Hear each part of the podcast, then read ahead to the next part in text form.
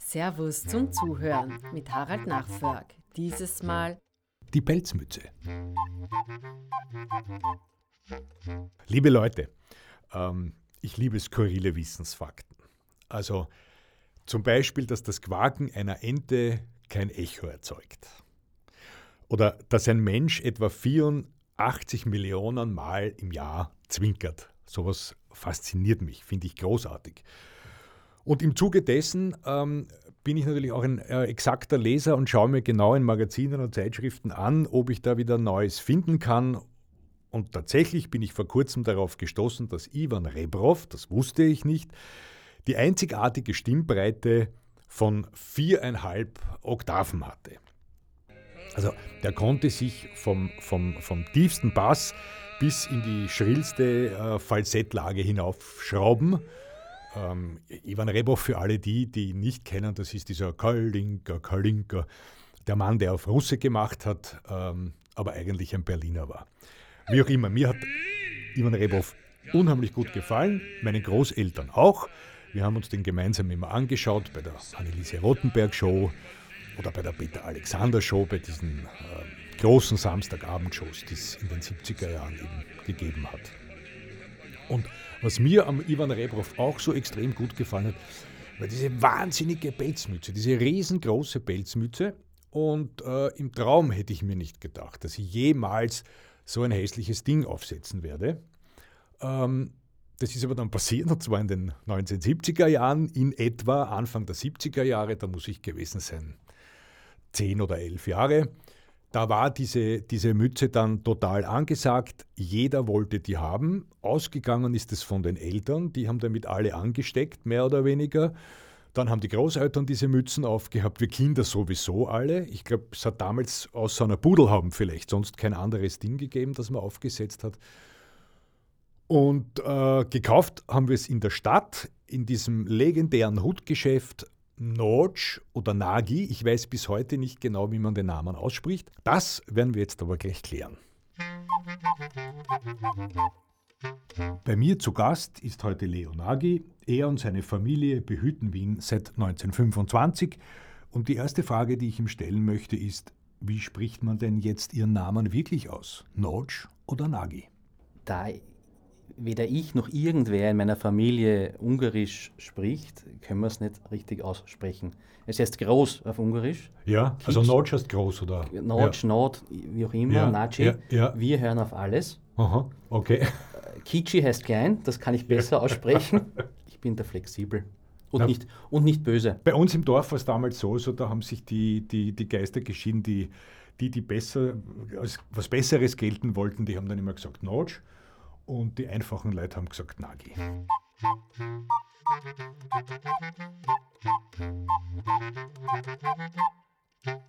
Kannst du dich noch erinnern an die Pelzmütze?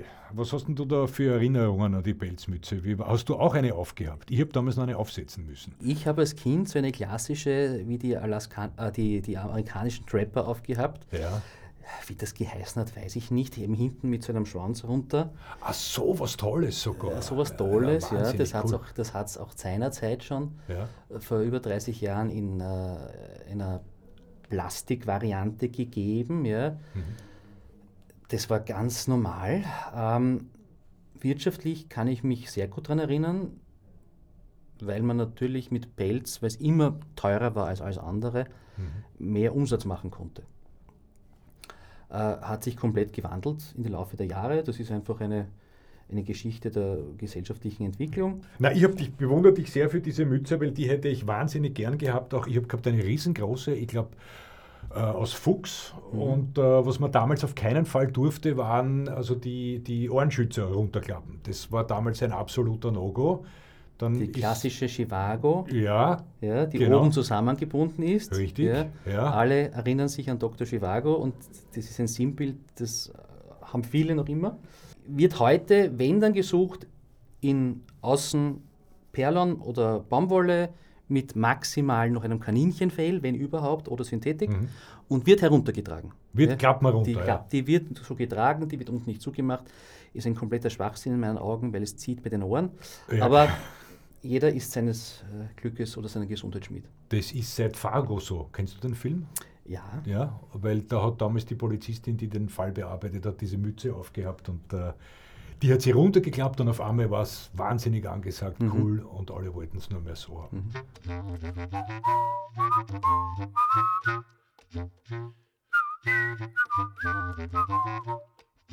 Ivan Rebrov hat auch eine wunderschöne Mütze gehabt. Äh, aus, aus, äh, was ist das für ein Material? Weißt du das zufällig? Leider nein. Na?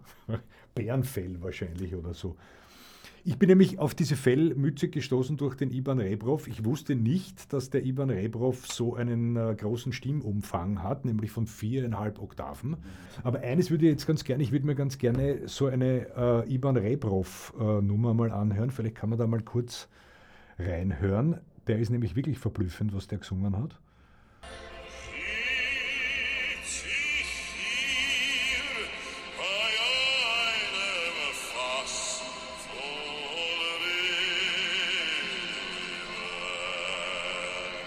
Ja, und aus. Großartig. gibt's gibt's äh, zum Thema Hüte, Mützen eigentlich Lieder, die du kennst? Also meine Großmutter, also meine, U meine Urgroßmutter, Jösses, ist 1982 verstorben und war trotzdem jeden Tag äh, fast bis zum Ableben beim Heurigen. Als Otterkringer Kind Aha. war das klassisch, dass man zum Heurigen geht. Und war ein Faktotum und war eine, ich sage mal, Legende. Ja? Und die hat immer gesagt, meine Mutter hat Recken. Ja? Das hat sie gelebt und war auch deswegen stadtbekannt oder bezirksbekannt. Und weil du gesagt hast, deine Urgroßmutter ist im 16. Bezirk groß geworden, war die die Gründerin des Unternehmens? Ja, die hat mit meinem Urgroßvater gemeinsam, also sie, sie kam eigentlich aus einer Familie mit einem Milchgeschäft. Heute unvorstellbar, ein Milchgeschäft. Ja, Ja? Und aus diesem Milchgeschäft wurde dann ein Hutgeschäft das ist lustig, ja. im Jahre 1925. Wie ist das gelaufen? Das ist so passiert, dass mein Urgroßvater und der hatte drei Brüder und alle haben seinerzeit Hutmacher gelernt oder Zylindermacher. Ja, unvorstellbar. Und man hat halt erkannt, dass im Zuge der ganzen, nach dem ersten Zeit, nach dem Ersten Weltkrieg, die Kopfbedeckung etwas Wichtiges war, wo man gesehen hat, da kannst du was verdienen. Mhm. Hat man beschlossen, man lasst es mit der Milch und fängt an mit den Hüten. Die drei Brüder waren Geschichte. Was mit ihnen passiert ist, weiß ich nicht. Gibt es gerade keinen Kontakt oder gab es nie einen Kontakt. Und dann hat man begonnen, einen reinen Herrenhut-Salon Mhm. zu eröffnen in diesem ehemaligen Milchgeschäft. Ja. War das auf der Thalierstraße? Das auf der Thalierstraße. Und aber einen rein Herrenhut-Salon. Allein der Name Salon ist ja schon Großartig. beim, beim Eis Großartig. heute nur mehr geläufig. Ansonsten ist das Salon, alles ja. äh, spannend. Ähm, und dann hat man gesehen, dass es sich sehr gut entwickelt und sehr gut entwickelt. Dann kam der, natürlich der Zweite Weltkrieg dazwischen und dann kam die große Phase nach dem Zweiten Weltkrieg äh, mit sehr viel arbeitslosen Menschen. Und da gab es ca. 150 Meter von diesem Standort äh, das Arbeitsamt. Mhm. Und dieses Arbeitsamt hat also entweder Job vermittelt bzw. Arbeitslosengeld ausgezahlt. Und die Reihen, die sich dort hingestaut haben, waren halt schon bedenklich.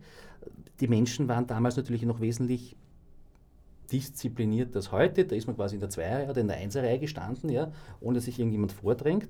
Und da ist man wirklich diese 150, 200 Meter auf der Thalerstraße gestanden und vom Schaufenster beim Nagel gewesen. Und hat in der Zwischenzeit einen Hut erworben. Und hatte aber kein Geld, um sich einen Hut zu erwerben. Aber das hat man ja vielleicht So. ausgezahlt bekommen. Ja. Und dann hatte mein Urgroßvater, der 1952 verstorben ist, mit meinem Großvater, der vor zwei Jahren verstorben ist, eine Idee mit, einer, mit einem unglaublichen großen Herz, dass man sagt, oder der Gutgläubigkeit. Äh, die Leute waren da und sagen, ich hätte gern den Hut, der hat damals gekostet 98 Schilling oder 110 Schilling oder was auch immer. Ich kriege aber im Monat nur 25. Aber ich komme jedes Monat. Und dann hat man, ohne einen Schuldschein oder etwas ähnliches auszustellen, ein Buch eröffnet, den Namen eingetragen, Adresse, fiktiv natürlich alles, und hat jedes Monat eine Teilzahlung angenommen. Großartig. obwohl der Mensch die Kopfbedeckung schon mit hatte. Und das hat einen unglaublichen Respekt in der Bevölkerung nicht erzeugt, Ja. aber damals auch einen unglaublichen wirtschaftlichen Ausschwung für das Unternehmen mit sich gebracht.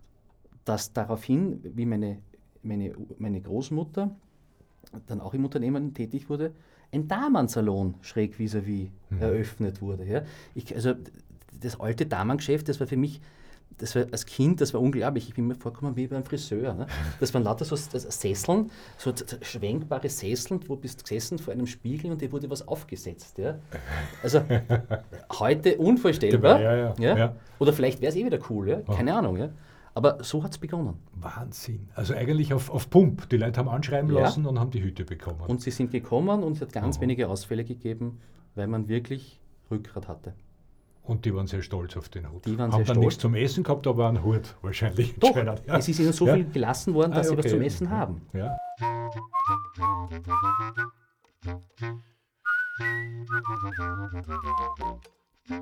Du, du bist da jetzt ins Studio gekommen ohne Hut. Ja? Das verblüfft mich jetzt. Was tragst du normalerweise für einen Kappen. Hut? Kappen. Ich trage Kappen. Die gehen besser jetzt als Hüte. Die Kappen- Zeit der Hüte ist vorbei, oder? Die Zeit der Hüte ist nicht vorbei. Es gibt wieder einen starken Trend, auch einen von der Jugend getragenen Trend hin zu Hüten. Die Trilbies, die schmale Form, ist das wieder sind die, die Frank Sinatra auch aufgehabt hat. quasi oder ja. noch sch- schmäler, was halt Ja. viele amerikanische Musiker vor allem aufhaben, das ist stark im Kommen. Aber die, die Stoffkappe, diese, so wie die englische Kappe, sage ich jetzt einmal, das ist ein, ein Trend, der seit Jahren wirklich positiv sich, also vor allem bei den Herren, durchsetzt. Ja? Mhm. Weil man muss schon allgemein sagen, die Oberbekleidung hat sich in den letzten 20 Jahren, sage ich einmal, massiv verändert. Ja, wie ich vor 19 Jahren zum Arbeiten begonnen habe, nach der Matura, bin ich auch im Anzug und mit der Krawatte jeden Tag im Geschäft gestanden. Heute habe ich die Krawatte an, vielleicht Ja. an einem langen Weihnachtssamstag, ja, wenn überhaupt. Mhm. Sprich, der Hut ist jetzt mehr ein Statement als ein Statussymbol wie früher. Mhm. Und die Kappe ist etwas Legeres, was ich wunderbar einstecken kann. Ich fahre in der U-Bahn, stecke das ein und es ist weg. Sind eigentlich, wenn du sagst U-Bahn, komme ich aufs Auto, sind Hutfahrer schlechtere Autofahrer? Wie Das ist- also wie das ist- früher immer geheißen hat. Das ist etwas, was ich nicht äh, äh, kommentieren möchte. ich glaube, das ist eine, ein Sinnbild, das jeder für sich, wenn es passiert, so oder so auslegen kann. Aber Kappenfahrer sind schnittiger, nehme ich mal an. Die fahren ja. Wenn er im Cabrio sitzt, Oder in der U-Bahn genau.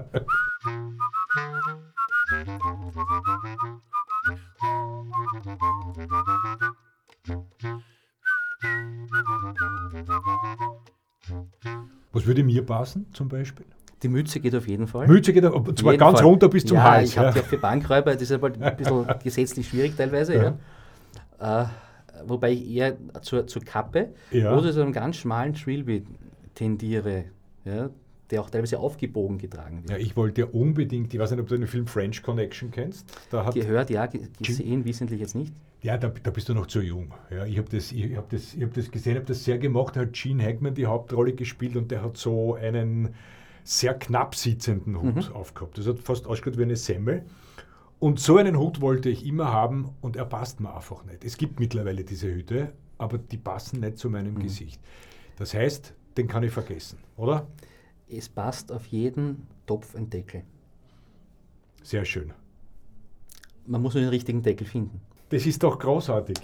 Dann bedanke ich mich herzlich, lieber Sehr Leo, gerne. dass du bei uns im Studio gerne, warst und freue mich, wenn du das nächste Mal bei uns wieder vorbeischaust. Gerne wieder. Vielen Dank fürs Zuhören. Wir freuen uns, wenn ihr unseren Podcast-Kanal abonniert und in zwei Wochen wieder einschaltet. Da bringen wir uns langsam in Adventstimmung und eröffnen die süße Backstube.